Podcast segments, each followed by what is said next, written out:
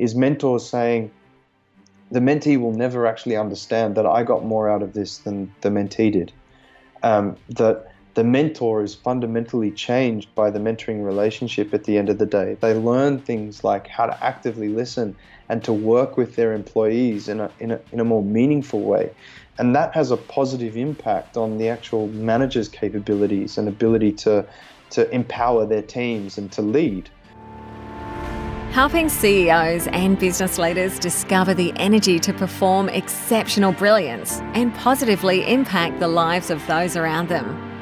Be inspired by world leaders and next level gurus. This is the Active CEO podcast, where the ordinary don't belong. And now, your hosts, Craig Johns and Ben Gathercole. On this episode of the Active CEO podcast, we speak with a man who is extremely passionate about people and culture. He has excelled in audio and visual production, sound engineering, 3D animation, and the topography space, working with top bands such as Savage Garden and Hoodoo Gurus, as well as doing front of house production for many artists and festivals such as Blues Fest. Since 2013, he is a co founder and director of his family businesses, Art of Mentoring and Horizons Unlimited. He is at the forefront of mentoring technology and program design in Australia.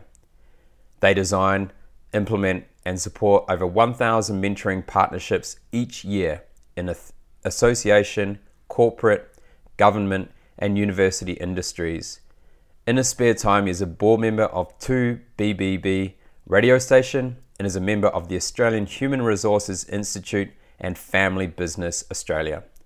I'm excited to introduce you to a highly successful and determined entrepreneur who is at the forefront of the HR technology space Alex Richardson. Alex, welcome to the show.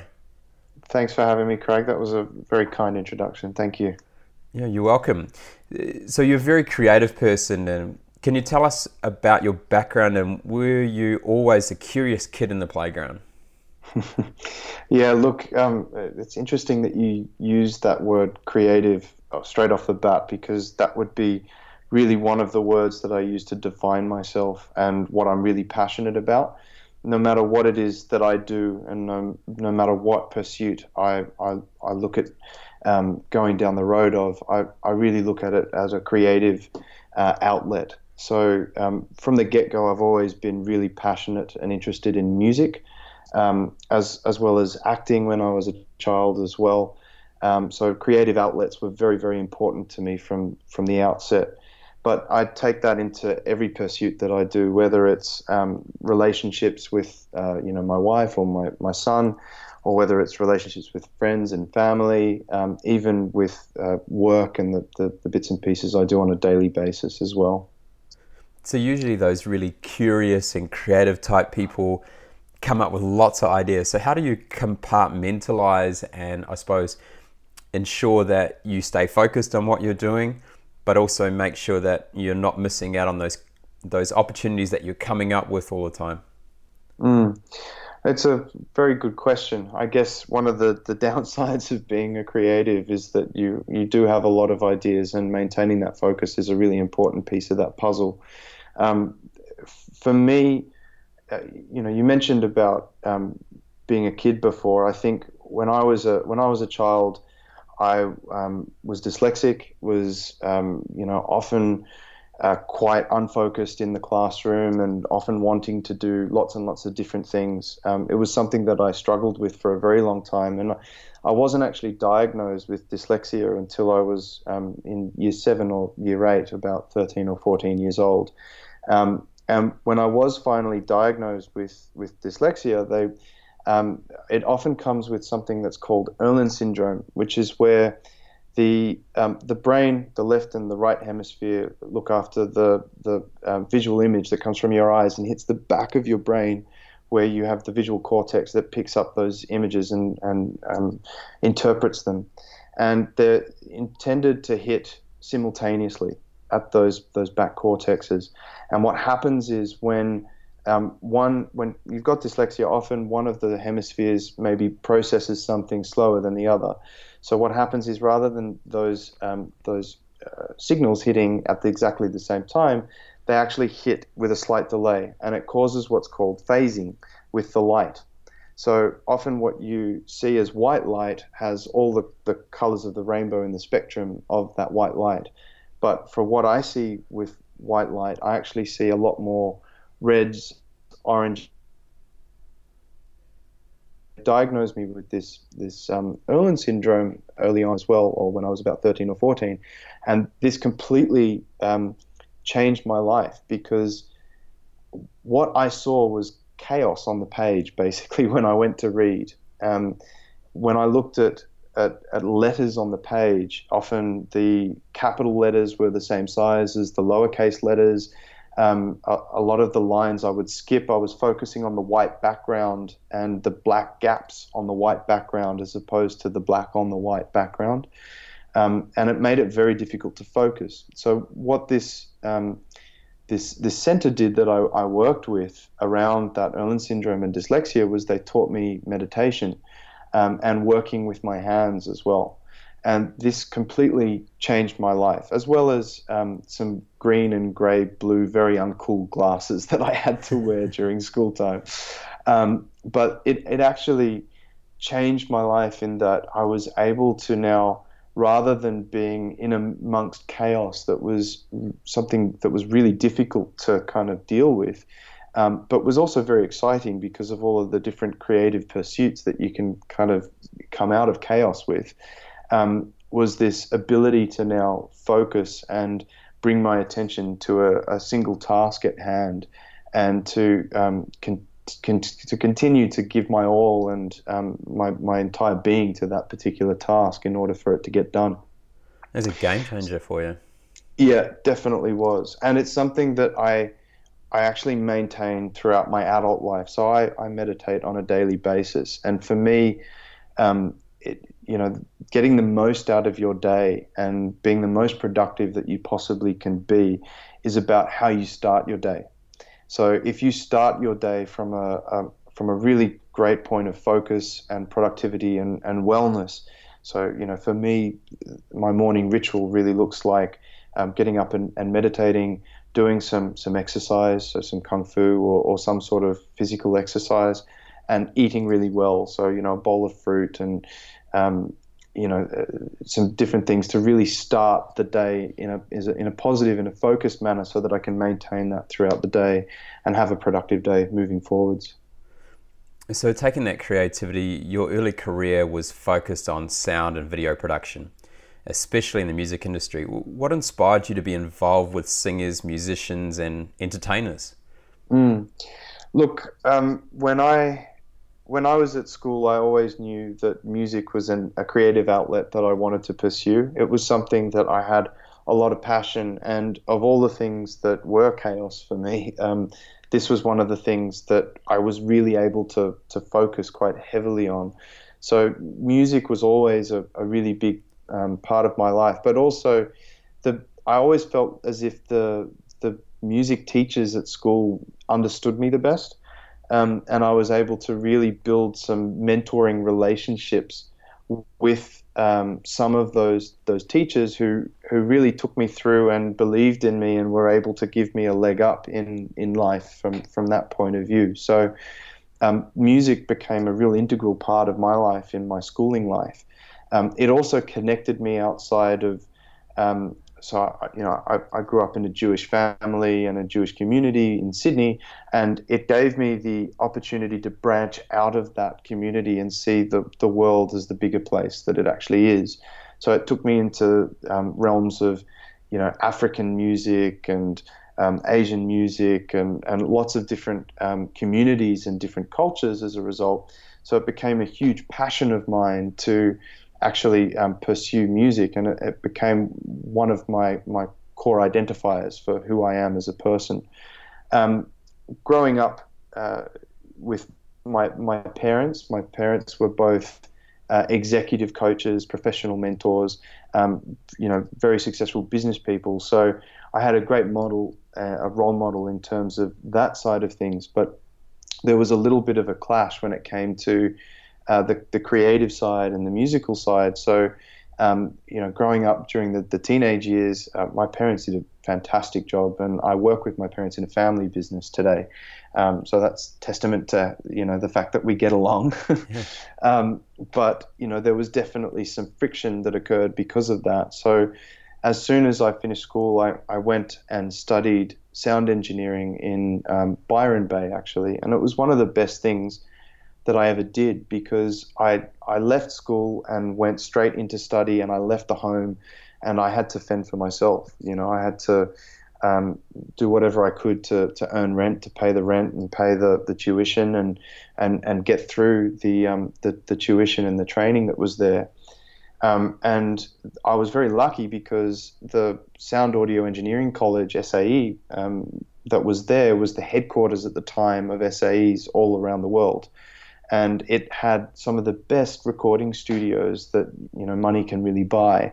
And i had access to these at my fingertips. Um, and being a musician unlike a lot of the other sound engineers that were training there um, you know they might dabble in music as well. I actually w- was playing with a lot of bands at the same time. So i was able to bring bands through the the um, the studios and learn a lot and build some really great relationships. And in the end, some great mentors um, came out of that at SAE. And then after I left that as well, I ended up um, working uh, in Melbourne. Um, you know, with a music production house that and a film production house called Music and Effects, um, and worked on the film Red Dog and a, and a lot of other films um, during that time and also ended up with a, um, a fantastic mentor called Charles Fisher, who is the producer of um, Savage Garden and Hoodoo Gurus. I didn't actually work with those specific bands. I've worked with a lot of other bands, but um, he actually mentored me, and, and we built a studio with the keyboardist of um, Pseudo Echo, and I helped run that studio and had some fantastic mentors along the way who really, you know, showed me a path not just in the music industry and the sound engineering kind of area, but also in terms of how to um, how, how to get the most out of life, I guess, and and how to be the best at, at what you do that you possibly can be. Yeah, what a phenomenal experience growing up there and, and getting to be use your creative side and be involved with some pretty amazing people by the sound of it, people that have had a major influence on you. So what what for you are some real key cues that you're looking for to ensure that the sound and video quality is amazing? Mm.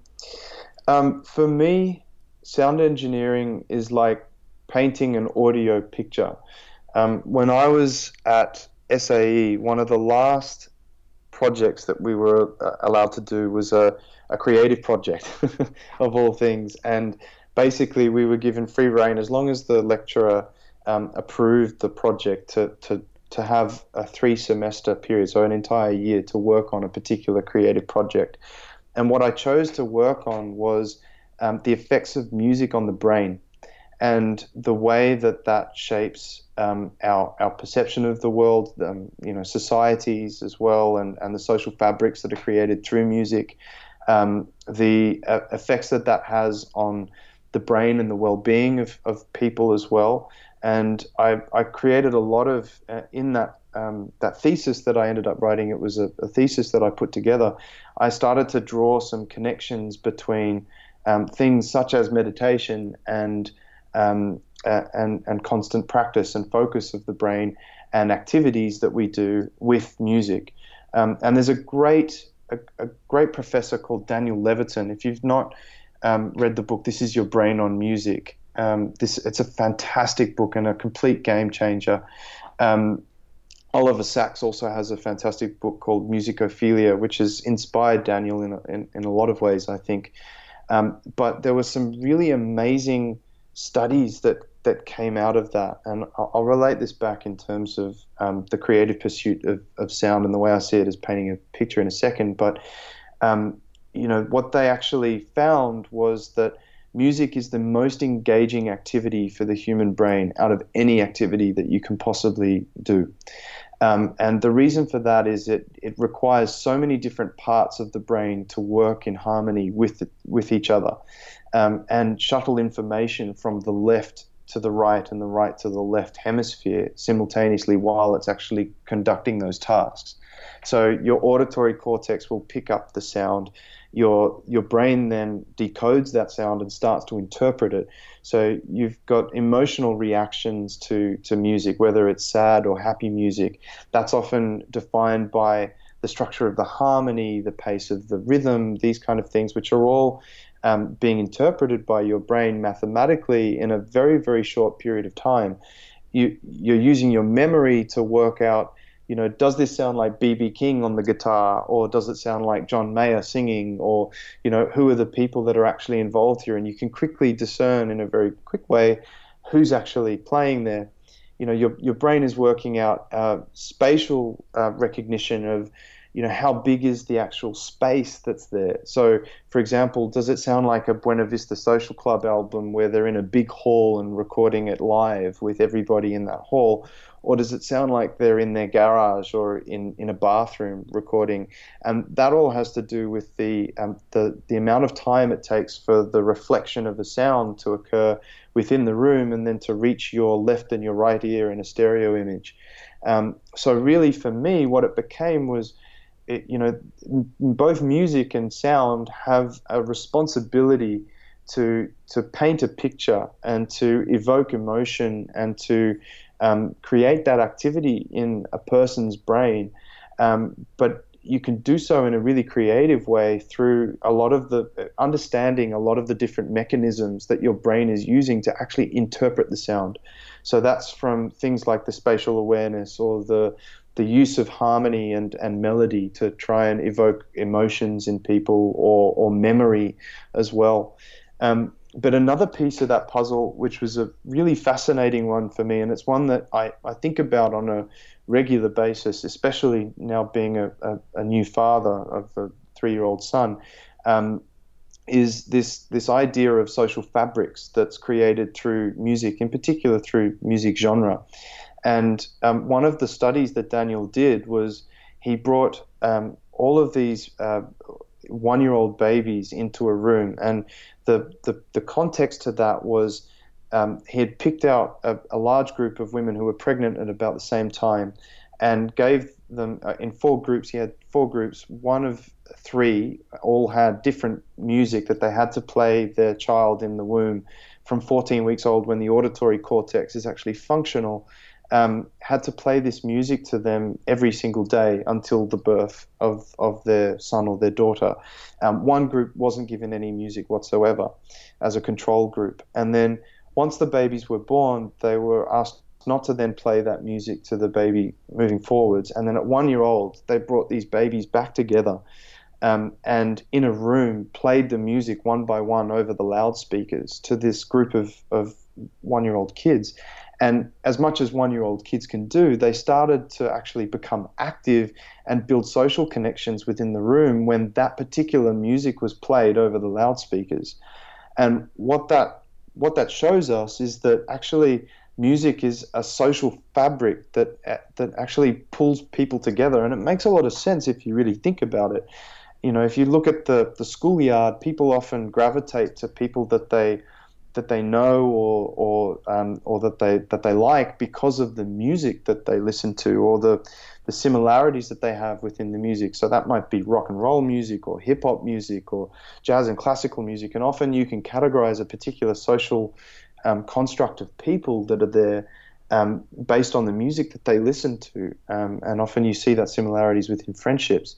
So all of a sudden, music to me had a, um, a responsibility and you know just as much as the musician does the sound engineer or the producer has that that responsibility or the the um, the person doing post production sound for films does as well to you know really evoke some of those emotions and paint that picture but do so responsibly as well and understand the actual social impact that they're having through the the activity of music.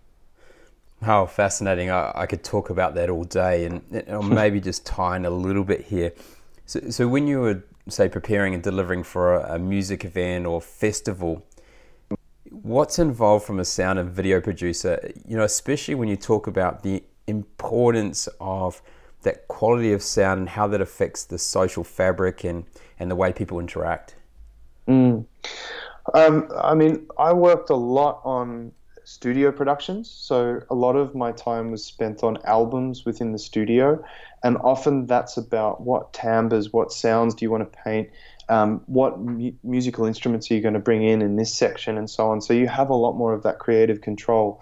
When it comes to festivals or events, it's it's a much more difficult thing for a, a, sound engineer to actually have an impact on that. Often, the musician is in a, a much stronger seat of responsibility in that sort of circumstance, but there still is um, a, the the possibility for a sound engineer to really connect with the musician in a in a strong way to really understand, you know, what what it is what is it that you're trying to say or trying to do in this performance, and how can I bring the best out in that and give you the best um, opportunity to to actually make that impact or do that particular task that you're trying to do within the social fabric of the people that are standing there and are listening and in the moment. And uh, you know, I talk with a lot of my musician friends about the fact that you know recording an album is is is a kind of snapshot of of a lot of work that you've done over a period of time but an event is where you've got people captured in that particular moment and you've got the opportunity to do that. And uh, it's very interesting because there's a lot of um, movement coming from the millennial musicians that we're seeing come out talking about um, social responsibility, talking about wellness, talking about well-being, talking about um, you know uh, things like um, becoming vegan or vegetarian and social conscious, and all of these things are starting to make their way back into um, the musical messages that uh, that um, I feel as though have been lost over the last couple of decades in a in, in a certain way as well. Um, if you look at uh, there's an interesting study done on um, you know the names, the titles of music, for example, and it was showing that um, in in the 40s and the 30s, uh, 1930s and 1940s, there was a lot more music that had nature in the title, um, as opposed to today's um, music that has a lot less. So you know, you think about music from the 1930s and 40s, you might think about Blue Moon or Blackbird or these kind of things, and it, it evokes conversation about nature and about that connection with nature and potentially well-being and love and all these kind of things. Um, and I think that from what we're seeing from from millennials is that movement into that space of, of well-being and, and, and singing about topics such as um, you know looking after oneself and um, you know meditation and connecting with the higher purpose and all of these kind of things coming back into the conversation and into the lyrics and into the messages that, that people are putting out there. Now as a sound engineer it's about I guess looking at that and understanding the um, the, the purpose that the that the musician has and giving them a platform which is their sound and and the, the, the stuff that's coming out of the speakers that then has an impact on the people that are in front of those speakers to then you know understand how you're going to paint that picture for the musician. Um, and frequency has a lot to do with that. You know the the the, the frequency and the harmonies and understanding um, you know what you know what this song is actually uh, achieving in terms of a minor um, a, a, minor key signature or a, or a major one. You know, is it a, an emotional reaction that they're trying to get of, of sadness or of introspection, or is it an emotional reaction of happiness and, and joy and, and celebration? And therefore, you can really start to look at what are the different techniques and the different sound elements and the palette that I'm using to paint with? How is it going to evoke some of that emotion and some of that impact that the musician is trying to achieve through the actual um, the sound engineering that you're doing and the the front of house sound that the um, I guess the punters are, are, are really experiencing at the end of the day. So that creative aspect that you're talking about there about the way you position different instruments and the way you evoke emotions is that quite similar to what you did, say, with animation and 3D animation, or is it a different type of approach?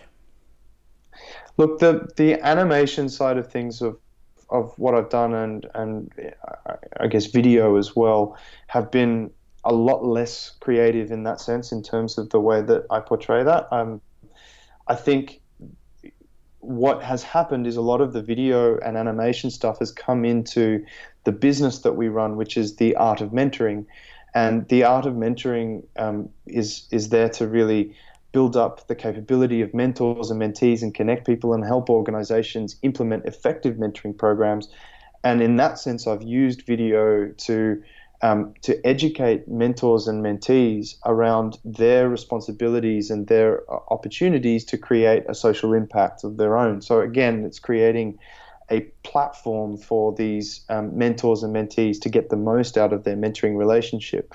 So that the animations are really there to help embed some of the learnings and to create some of those learnings to then um, to stick in their brain and not have what's called the learning curve, where you know you, you learn a particular thing and then you only retain 20 to 30 percent of that learning well the, the, the, beauty of mentoring is that in a mentoring program when you train someone up to be a mentor or mentee they immediately go and practice that learning that they've actually taken on board because they're in a mentoring program. Um, so therefore the, the learnings that they take forwards are, are embedded but from a, a 3d animation and a visual sense that's a really powerful way that people learn. So i'm I'm very auditory in terms of my learning. Obviously, um, with the music and the sound engineering, that that makes a lot of sense. Um, but a lot of people are, you know, kinesthetic. They're they're visual. They're they're learning in different ways, and they're embedding. Um, and we learn this a lot from things like neuro linguistic programming and, and you know psychology that people are learning and, and taking on information and retaining information from certain preferences of ways of learning. And visual is definitely one of those. So when, when I did take the, the approach of, of creating videos, for example, for the training for the mentors and the mentees within our programs, I definitely took it from from that context in terms of a creative point of view, as well as uh, how do I get the most out of um, the the mentors and the mentees who are actually going to take this course, for example. So, in 2013, you pivoted your career and became an entrepreneur. What was the trigger for you to start a business with your family? Mm. Well, it was a conversation that happened in um, my mother and father's backyard, and we were. I was talking to my mother, who said, "You know, we've got this business, and we've been working for over 20 years in executive coaching and mentoring, and and um, you know, leadership development, facilitation, and if we were to end the business, then um, you know, we'll we'll we'll pretty much have nothing to show for it. We'll just shut the doors and, and move on." And so I asked the question, um, you know, have you thought about building a product that you might be able to sell or, or, something along those lines? And she said, well, actually, you know, I've been asked by one of my clients who's running a mentoring program for women across um, Australia for rural and remote and regional um, female managers of, of, of um, you know, the resources sector. Um, they're looking for training uh, that is really engaging and that's going to help upskill mentors and mentees in a really effective way. Um, but they're in really geographically dispersed locations. Um, and therefore, I've been thinking about putting together online training for mentors and mentees. So I was at a point in my career where um, I'd done a lot in, in sound engineering and in music. It had taken me to you know to, to Byron, then to Melbourne, then to Rio de Janeiro, um, and then back to Melbourne. And I'd done lots and lots of different things with it.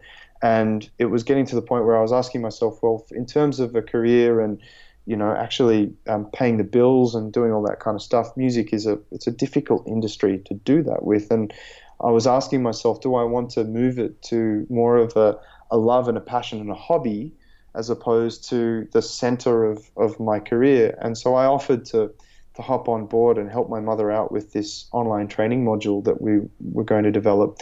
And um, for three to four months, we we hopped into that in, into that basket, and I really helped with the you know the video production and the sound and you know voiceovers that went out throughout the the mentor and the mentee training that we have. Um, and it was a great project. But at the end of it, I, I said, look, I, I'd, I'd really like to see, you know, going back to that social impact and, and what impact this could make. I'd like to see if I could make a couple of phone calls to a couple of mentoring programs and just see if they'd be interested in this mentoring training for their mentors and mentees and see if it's something that could actually make an impact impact. So for you know a couple of weeks, I just picked up the phone and, and called a couple of people who were running mentoring programs and said, look, you know, we've developed this mentor and mentee training. Um, would you be interested in you know us showing it to you and potentially purchasing it off off us for, for, for your mentoring programs? And we got such a huge um, uptake of the of the training and great feedback from it, we decided, well, okay, we think that there's a business here. Let's let's give it a go. And um, five years later, we haven't looked back. awesome. So that's that's kind of how the the, the pivot occurred. Um, the the amazing thing was I've had this incredible opportunity to um, work with my mother and um, to really have the space from her um, and and my father as well, but more with my mother. We we kind of um, you know look after the the business together, and we founded the business together. But um, you know we've got a really complementary style, which you know a lot of people come up to us and say, you know, how do you how do you do it? Um, you know, I would never be able to work with my father or work with my mother. And I think that the amazing thing that we have is that um, she's got this in- incredible business brain and incredible business background and the subject matter expertise of mentoring and coaching and neurolinguistic programming and psychology and counseling and all this kind of stuff that she's done in the background. And um, she's really given me the space to be creative within the business and become a, what I would call a creative entrepreneur um, which is where I'm able to come up with ideas, um, work them out, and the, the project management, tool management, um, you know, the of the sound engineering and music days has really paid off for me, and I'm able to project manage some of these business ideas into fruition um, in a really creative and different way that um, you know my, my mother wouldn't do if it was doing it by the book, if you will. so, so what was the transition like for you from being an employee to becoming an owner? It was a big one. Uh, I mean, it was a big step up in terms of responsibility and understanding how businesses work. That's for sure. Um, I mean, in in terms of you know day to day delivery and project management, I I really didn't see very much difference though, um, because in the in the music world, I was always taking it on as I want to do my best, and I really want to achieve something here and and get a, a, a seamless experience for either the music event or for the musician who's coming in to the studio to record an album or for the production of this particular film that we were um, we were going to be working on or, or, whatever it was. I always came to it. You know, we need to. I, I need to work at it from you know the best of my possible capability that I can. Um, but also, I always wanted to work in teams and and empower the, the other people within that team, within the musical team or the, the production team or whoever it was, to, to do their best as well. So I just took a lot of those mantras and those learnings that I had um, you know come across in the music industry and brought them into the, the business world and it's it's paid off. I didn't know whether it was going to, but it but it has in the end. Um, you know, we've got a really interesting team. We're we're a, a, a virtual team. Um, you know, I, I, moved regional and rural once we got the business properly set up and in a way that we could do that. Um, and our, our team is almost entirely virtual. We've got a team of about 14 staff across the country of Australia. And um, that comes with it its own challenges. And I think one of the most difficult things for a business to do with a flexible workforce or a virtual workforce is to maintain that that creativity. Um, and, and to be able to come up with new and, and effective ideas as a team and keep that teamwork going as well. Um, and I think a lot of what I learned on the road with with um, music production, tour management, front of house sound, all of these kind of things that I've done, and, and the, the great things that I've done from you know the smallest gigs to the biggest ones in stadiums in front of 30, 40,000 people, you know, it's really about that, you know, working as a team and sticking to that vision or that purpose, which is what the the um, the musicians had at the at, at the crux of it um, and bringing that into a, a, the business world. So you describe Art of Mentoring platform as a, as a win-win solution with both individuals and businesses, you know, reporting really high satisfaction rates. You, you even note that the return on investment for businesses is about 500%, given that mm. it helps transform company culture, improves employee confidence and self esteem, it increases leadership capabilities, and ultimately improves employee retention rates. That's very powerful. You know, what is it about art of mentoring that provides such a high return on investment? Yeah, um, great question. Look, we we're really dedicated to um, successful mentoring programs. So, at the core of that is um, research and evidence base. So, um, you know, my, my, mother was instrumental in in um, helping write with a committee the the international standards for mentoring and coaching programs, and was a trustee of that um, committee, and was involved in helping um, pioneer those with the European Mentoring and Coaching Council. And for us, it's it's really about taking the the best practices and the core standards that uh, have are tried and tested. You know, these are, uh, are techniques that come from you know ancient Greece in terms of, of, of the, the roots of mentoring. It's a tried and tested um, tool, I guess, um, that has a lot of experience that it can share with uh, anyone that's trying to implement mentoring or be a mentor or be a mentee um, to get the most out of their mentoring program. So, from our point of view, the the number one thing is to ensure the success through um, some uh, some effective structure, but not too much structure, but also some evidence base and some research that then um, helps organizations implement effective mentoring programs. Um, it's about then empowering both the mentors and the mentees and the program managers, all three of those key wheels within the machine of the mentoring program, to be successful in their role. So that's about upskilling the mentors in, you know, how do you build that confidentiality and that trust and that rapport? How do you then also bring into the relationship some some basic skills that coaches and uh, you know counselors or professional mentors would actually bring to a, a, conversation so that's things like holding back from giving advice and jumping in and giving advice but actively working with the mentee listening to them and working with them to guide them to their own conclusions you know for the mentee it's about how do you drive the relationship and take responsibility for it and um, also build that rapport and trust and that confidentiality around the, the relationship so both parties feel comfortable.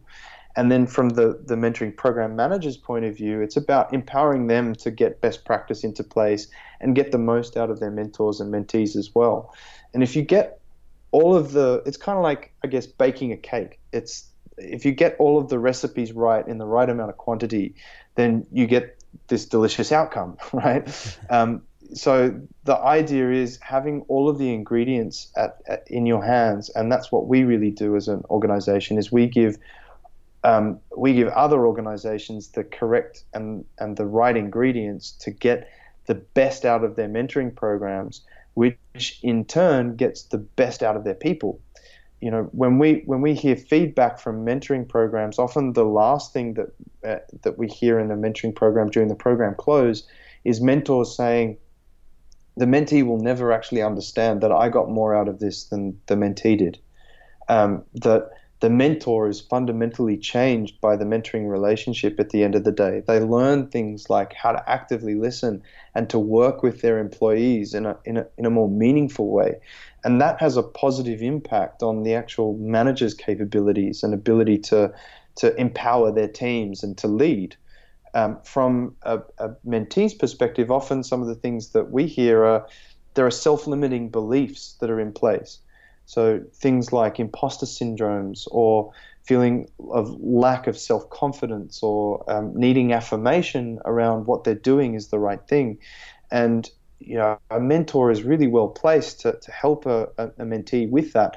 And the outcomes of that, if you're wanting some tangible um, evidence or examples of, of how that works, often we hear from mentees, I would never have gone for that promotion, or I would never have, have pivoted to that particular um, thing that we're, we're, we're, I'm, I'm looking to do now with my career, um, if it wasn't for the fact that my mentor asked me this hard question. So a, a, a story I like to share is of one mentoring program um, that we, we help implement, and we've matched in the last year I think it's about 6,000 pairs, so about 12,000 people over the last 12 months that we've we've actually matched within our programs. And um, one of the, the stories that came out of it was of a, a young professional who was matched up with a mentor, and the mentor asked him why he was in the profession. And when he said why he was in the profession, which the, the, the basis of it was, you know, it's it's well paying, you know, it's what I've always wanted to do, it's what I aspired to when I was a, a kid at school. Um, the mentor said, Well, do you love what you do? And the person said no. And he said, Well, is that enough? And eventually that particular mentee said, No, it's not enough. And went off and actually started a, a, a not for profit charity that helps set up orphanages in Africa now. Wow. Um, and moved from their professional um, their, their, prof- their professional career to one of making social impact. So, from my perspective, what I love about what it is that I do is that I wake up every day and go to work making a difference in the world, not just earning a dollar. So I know that the mentoring program of the 12,000 people that we've we've touched over the last 12 months, I know that a large percentage of them are going to make some big decisions in their lives because of the mentoring programs that they've got. Um, and from the, the, the feedback that we get, over 80 to 90 percent uh, of the mentoring relationships that go through our programs are coming back as the people saying that they were, are satisfied or more, with over 40% of them saying it's one of the best things that they've ever done in their career. So, from an organization's perspective, you, you need to think about the fact that you're giving them an experience here that actually defines their career and defines their lives in a big way. And you're giving that to them, and they're going to associate that with your organization which is what in turn creates that retention and engagement um, in the long run and builds that positive culture at the end of the day. Um, which is why we can we can actually quantify that some of the, the return on investments can be seen as up to 500% on investment or even more for some of the unquantifiable stuff. There's a lot of power in that mentorship program and obviously from a mentor it's that art of listening and the art of questioning that is so powerful we all know smart people have great answers, but the best people ask great questions. When was the last time you did something for the first time? Mm. It's a really good question. Um, I'm always doing new things. As a creative, I'm always looking for new little projects to start, little creative endeavors to do, um, or visiting old things that I used to do, especially as a as a new parent. I'm finding that I'm visiting a lot of the stuff that I used to do as a kid um, that I, you know, you don't do anymore as an adult because you you, you kind of trivialize it a bit, I guess. Um, so you know, but most notably, one thing that I've done. Um, so I still do a lot in the, the music area. I play with a number of bands. I'm working on an album at the moment, which is fusing um, African music, so Moroccan indigenous Berber music, with Malian um, and Guinean uh, West African music and modern production techniques um, from places like jazz and hip hop and um, rock and roll and, and those kind of things as well. And that's taken me down the route as well of um, indigenous music because we've got a couple of indigenous artists that are coming and getting involved with that fusion of music as well. And one recent thing I was I had the privilege of doing was joining in on a particular ceremony out in the bush um, and connecting with country. And you know, so I'm always looking for these new things to do that help me connect and, and build teamwork and build social frameworks and build the ability to empower and capability of other people. Um, so yeah, that's one thing I've done new recently. oh, awesome! And I love the power of music where you can be so creative, and there are no real rules around how you can bring to life an experience or a story for people. Yeah, that and uh, what door you open as well. Like you can open any door. I think one of the best ways to learn about a culture, for example, is to to to learn their music or to learn how to cook their food. Um, you know, that's a really great way to really immerse yourself in their culture and, and put yourself in their shoes. I love that position. Very cool. Good way to approach it. What is the one mm. question you would love to solve? Hmm. Mm. How can humans coexist in a in a positive way? sure. um, I, I was recently going on a on a nature walk, which I do quite often with a, a, a close friend of mine, and he made the observation that humans have um, disconnected themselves or see themselves as separate from nature. So when they talk about their existence, they talk about it in a way that's um, separate from nature itself, so the, the, the, natural order of things. And I'm, I'm very passionate about um, music and nature and these experiences that people can have to improve their their well-being or their their, their self to connect themselves with each other as humans, but also with the, the larger scheme of things as well. Who has left the greatest impression and had the most impact on your career and why? Mm. It's it's a really interesting question. I've had some. I've I've been very privileged in the fact that I've had a lot of great mentors and people who have believed in me and helped guided the way. So from um, Daron Kippen, who was at Music and Effects, who, you know, straight fresh out of uni, took me under his wing and um, taught me a lot of the tricks of the trade and, and showed me how he was creative, but in a really um, professional and successful way. Um, Charles Fisher, who was that producer of Hoodoo Gurus and Savage Garden, and um, you know a couple of other jazz musicians that brought me into some some incredibly huge projects that I possibly wasn't equipped or experienced enough to be a part of, and that gave me experience to some incredible stuff.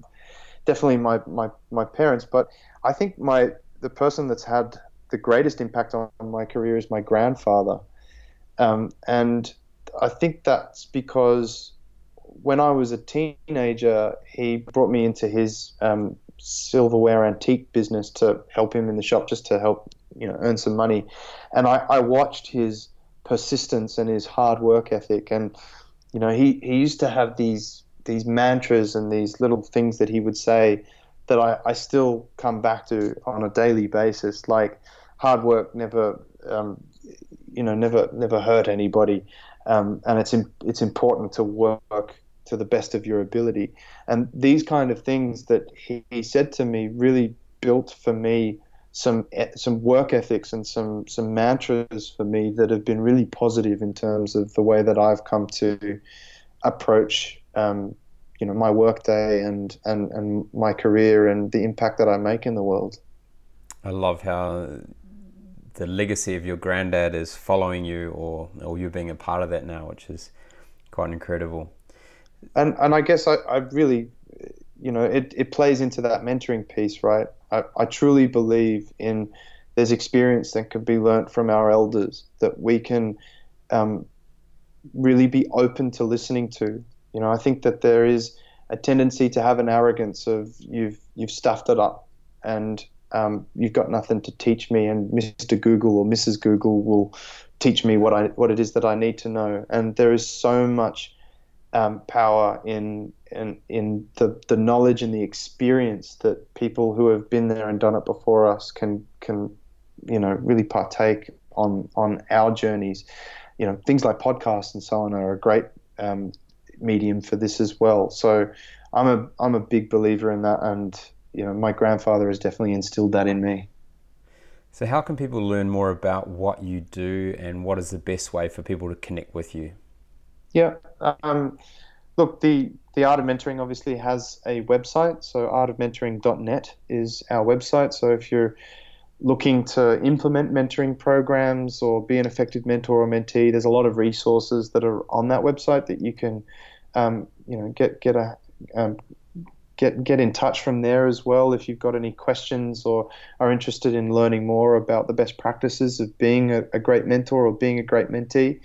Um, one thing I, I probably want to leave your listeners with is that a lot of mentors and a lot of mentees approach mentoring relationships with a, a, a, small sense of anxiety and fear of am I going to do this well and am I good enough? And I'd say that everybody starts from that position. And there's a lot of resources on our website, but out there that you can take a look at um, that can help you build that confidence. But just know that the mentee or the mentor are both feeling the same way coming into that relationship. And it's about building a relationship and rapport and trust together. Um, and it will evolve and turn into that trusting relationship over time and give each other the feedback on the impact that you're making on one another because often the other person doesn't know it. yeah.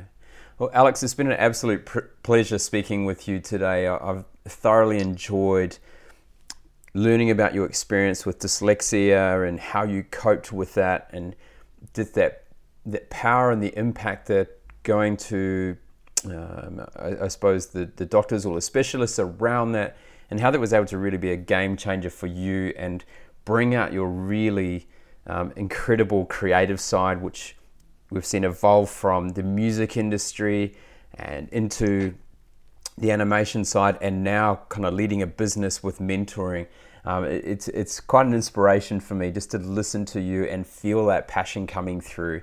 Um, so thank you very, very much. And we look forward to seeing Art of Mentoring continue to grow globally and expand and have a major impact on so many more people. Thank you for the opportunity to share my story. I hope it has a positive impact on the people that hear it. On today's Active CEO Wellness Tip, we talk about checking in with yourself. You know, it's really important to make sure that we ask the questions of ourselves Are we on track to achieve our goals? Were we happy with the way we communicated today? Are we tracking in the right direction? And if we come back with answers that aren't what we want, then we need to take some time to figure out how can we resurrect that and get ourselves back on that right track. You know, it's it's about thinking about what is it that you your purpose in life and that what you're really driven for and that you are making sure you stay in line with that all the time. You you know, you might take a few moments at the beginning of the day or the end of the day. For some of you, it, you might find it easier to do that every three or four days or the end of each week or the start of each week. It's about finding that routine and ensuring that we are making sure that we've got the right things in place, we're doing the right things, and that we're staying on track to achieve what we really, really want to in life. Now, what an incredible episode today with Alex Richardson from the Art of Mentoring. You know, he's, he's overcome a lot of challenges in his life, you know, dealing with dyslexia and, and obviously the the issue around the colors on the, when you're looking at white and, and being able to solve that through meditation and, and also a few other techniques. What that enabled him to do was really bring out that creative inner self that he has. And it's been able to be, you provide a lot of magic for people in the music industry and the film industry. And now, as a leader in an organization that is empowering many people through the mentoring relationship, both with mentees and, and mentors. And it, it, was fascinating for me just to listen into some of the insights. You know, what makes a great mentor? What makes a great mentee? And that whole thing around being a mentor was the art of listening first and the art of questioning. It. You know, it's not about providing advice so much, it's about sparking that curious nature and that curious side of the mentee so they can maybe see things they don't normally see. You know, sometimes you need to have that someone looking from the outside in and to, just unleash something that you are a little bit blinded to sometimes when you're just focusing on yourself and what you're doing. So a, a, a great conversation and um, you know I really encourage you to go and look at what Art of Mentoring are doing and then also think about how powerful that mentorship can be both for yourself as a person um, if you're a CEO or leader of a company, then how can you create better relationships and conversations with inside your company through mentorship type program, programs or abilities? You know, they don't, don't always have to be structured. They might be a little bit informal. But I think there's so much power that you can see the results. You know, we talked about the return on investment for the company being, you know, more, you know, 500% or more, and how that impacts both employee retention it, it, it helps with productivity and just the overall the growth of the relationships with people we work with. You know, we it's always so much easier to work when we uh, enjoy working with people and we understand them and we have some connection with them. This is the Active CEO podcast, where the ordinary don't belong. Join the active CEO movement by visiting www.nrgtoperform.com. That's NRG number two perform.com. Share this podcast on LinkedIn and be sure to tag in NRG to perform. Leave a review on iTunes. Drop us a line with your feedback and questions and connect with us on the NRG to Perform Facebook and Instagram pages. Be sure to check out the next Active CEO podcast where the ordinary don't belong.